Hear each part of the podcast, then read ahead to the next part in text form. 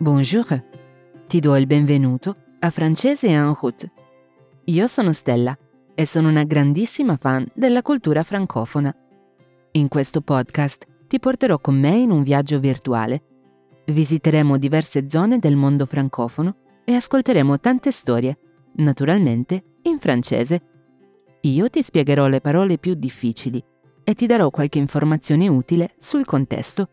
Ma ricorda che questo non è solo un podcast per imparare la lingua, è anche un modo divertente per conoscere meglio la cultura dei paesi francofoni. Se preferisci, durante l'ascolto puoi leggere la trascrizione completa dell'episodio. La trovi sul sito babel.com slash podcasts oppure cliccando sul link nella descrizione dell'episodio. Oggi andremo in Medio Oriente, precisamente in Libano. La lingua ufficiale del Libano è l'arabo, ma il 40% della popolazione libanese è anche francofona. Questo significa che passa dal francese all'arabo e viceversa senza alcuna difficoltà. Ma come mai tutte queste persone in Libano parlano francese? Beh, dopo la Prima Guerra Mondiale, la Francia e la Gran Bretagna hanno siglato un accordo segreto, il Trattato di Sykes-Picot, con cui si sono spartite quello che prima era l'impero ottomano. La Francia si è presa il territorio su cui oggi si trovano il Libano e la Siria. Le lingue ufficiali di questa regione sono state l'arabo e il francese sino al 1943, quando il mandato francese è stato abolito e il Libano e la Siria hanno ottenuto l'indipendenza. Oggi ascolteremo la storia di Lina. Lina è libanese, ma vive a Berlino da più di dieci anni e sta per raccontarci di quando, qualche tempo fa, è tornata a casa per Natale. Ti piace l'atmosfera natalizia? Spero di sì. Allora, partiamo. La nostra prossima fermata è francese en route.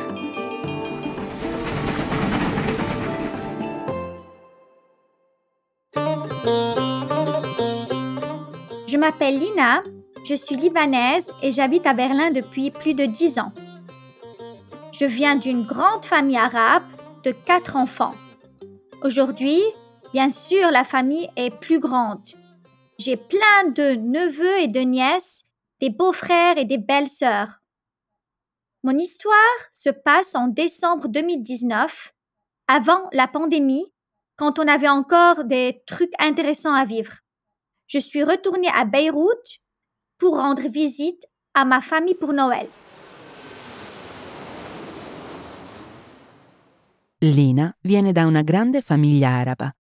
Erano quattro fratelli e sorelle e oggi la famiglia è diventata ancora più grande perché ha molti nipoti, cognati e cognate, de beaux-frères e de belles-sœurs. La sua storia si svolge nel dicembre del 2019, prima della pandemia quand on avait encore des trucs intéressants à vivre, quando avevamo ancora cose interessanti da fare. Des trucs è un'espressione colloquiale per dire cosa, roba. E in effetti, quell'anno Lina è tornata a Beirut dalla sua famiglia per Natale. Aller à Beyrouth pour Noël, c'est pas du tout des vacances. C'est même plus stressant que ma vie à Berlin. Tous les jours, mes neveux me réveillent à 7 heures. Ma mère tue un poulet pour le petit déjeuner, une vache pour le déjeuner et deux moutons pour le dîner. Moi, je ne veux pas manger de viande. Mais ma mère ne comprend pas. Pendant le dîner, tout le monde boit du vin et du whisky. On parle beaucoup, on débat. J'explique à ma mère que je ne mange pas que du tofu, mais elle ne comprend pas ça non plus. Secondo Lina, andare a Beirut per Natale non è affatto una vacanza, anzi è persino più stressante della sua vita a Berlino. I suoi nipoti la svegliano ogni giorno alle sette.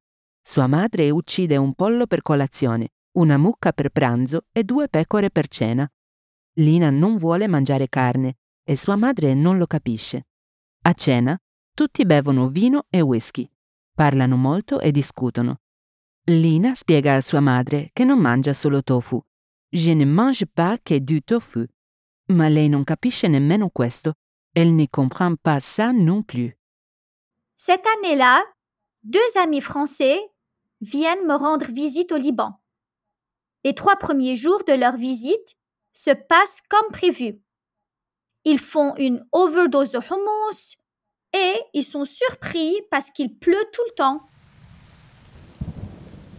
Bien sûr, ils sont français, alors ils critiquent beaucoup. Il y a trop de circulation sur la route, les Libanais ne respectent pas l'environnement, etc. Mais ils oublient que le Liban est un pays qui a connu beaucoup de guerres.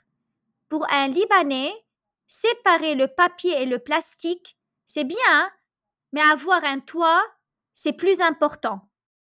Quell'anno, due amici francesi decidono di andare a trovarla in Libano. I primi tre giorni trascorrono come previsto, se passe comme prévu. Fanno una scorpacciata di hummus e si stupiscono del fatto che piova tutto il tempo. Bien sûr, naturalmente. Sono francesi e perciò si lamentano molto. C'è troppo traffico, i libanesi non rispettano l'ambiente e così via. Per un libanese va bene separare la carta e la plastica, ma avere un tetto, un toit sulla testa, è più importante. Ho trascorso un periodo in Libano e posso confermare questa descrizione.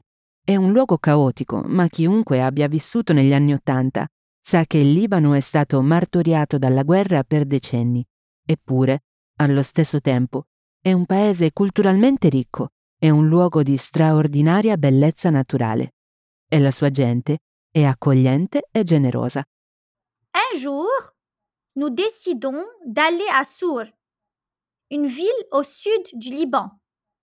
Sour est une ville magnifique, très ancienne. Mais il y a le Hezbollah. Le Hezbollah, c'est le parti musulman chiite. Et il utilise cette ville comme base pour protéger la frontière avec Israël. Il faut donc faire attention. On ne peut pas dire n'importe quoi ou aller n'importe où. Nous partons en voiture. Mes amis sont très heureux de visiter le Liban. Il fait beau, tout va bien. Nous arrivons à Sour, mais soudain, il y a un poste de contrôle du Hezbollah. Et mon ami français qui conduit la voiture ne s'arrête pas. Un giorno, Lina e i suoi amici decidono di andare a Sur, una città nel sud del Libano. Si tratta di una città ricca di siti archeologici e dichiarata anche patrimonio dell'UNESCO. Lina racconta che Sur è una città magnifica e antichissima, ma qui c'è anche Hezbollah, il partito islamico sciita, che usa la città come base per proteggere il confine con Israele. Bisogna fare attenzione, dice Lina. On ne peut pas dire n'importe quoi ou aller n'importe où. Non si può dire qualsiasi cosa e non si può andare ovunque. Partono in auto e fila tutto liscio finché non arrivano a Sur, dove si trovano davanti un posto di blocco di Hezbollah. È l'amico di Lina che è alla guida. Non si ferma. Un homme armé hurle et court vers nous avec son arme. Mon ami arrête la voiture. On a super peur. Je m'excuse et j'explique en arabe. Il est français et il ne connaît pas les règles au Liban. Le soldat comprend. Il rit, je ris. Mes amis français rient aussi, mais sans comprendre pourquoi. Finalement, nous visitons Sour. Les plages, la ville antique, le port, le marché, tous les quartiers touristiques. C'est très beau. À la fin de la journée, mes amis insistent pour se promener dans un quartier moins touristique au hasard.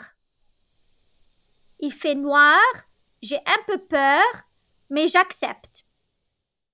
Un uomo armato urla e corre verso i ragazzi con la sua arma in mano. A questo punto, l'amico di Lina ferma l'auto. Sono super spaventati. Lina si scusa e spiega in arabo che il suo amico è francese e non conosce le regole del Libano. Fortunatamente, il soldato capisce. Lui ride, Lina ride e anche i suoi amici francesi ridono, anche se non capiscono il perché. Alla fine, i ragazzi visitano Sur, le spiagge, la città vecchia, il porto, il mercato e tutte le zone turistiche. Lina dice che è bellissima. Alla fine del giro, i suoi amici insistono per fare una passeggiata in una zona meno turistica, o hasard, a caso. Si sta facendo buio e Lina è un po' spaventata, comunque. On marche une heure et on arrive devant un quartier contrôlé par le Hezbollah. Il n'y a personne dans la rue. L'entrée est bloquée par des barrières métalliques, comme dans un film de zombies. Bref, n'importe qui voudrait partir. Mais pas mes deux amis français. Non, eux, ils sont intrigués, bien sûr. Est-ce qu'on peut entrer, tu crois, Lina? me demande mon ami. Entrer Mais n'importe quoi, ils sont fous. On va être arrêtés et interrogés comme des espions. À ce moment-là, je pète les plombs. Je crie Soit on rentre à Beyrouth maintenant, soit je vous laisse ici. I ragazzi camminano per un'ora e si ritrovano davanti a una zona controllata da Hezbollah. Non c'è nessuno per strada e l'ingresso è bloccato da una recinzione metallica, come in un film di zombie. In breve, chiunque vorrebbe andarsene da lì, n'importe qui voudrait partir, tranne i due amici di Lina. Anzi, la cosa li stuzzica naturalmente e infatti chiedono all'amica se secondo lei possono entrare. Entrez, dice Lina, e poi risponde n'importe quoi, che assurdità, e aggiunge ils sont fous, sono pazzi. Se entrassero lì dentro, verrebbero arrestati e interrogati come spie. In quel momento, racconta Lina, je pète les plombs, che significa vado fuori di testa, e dà agli amici un ultimatum. O ce ne torniamo a Beirut immediatamente, o vi lascio qui.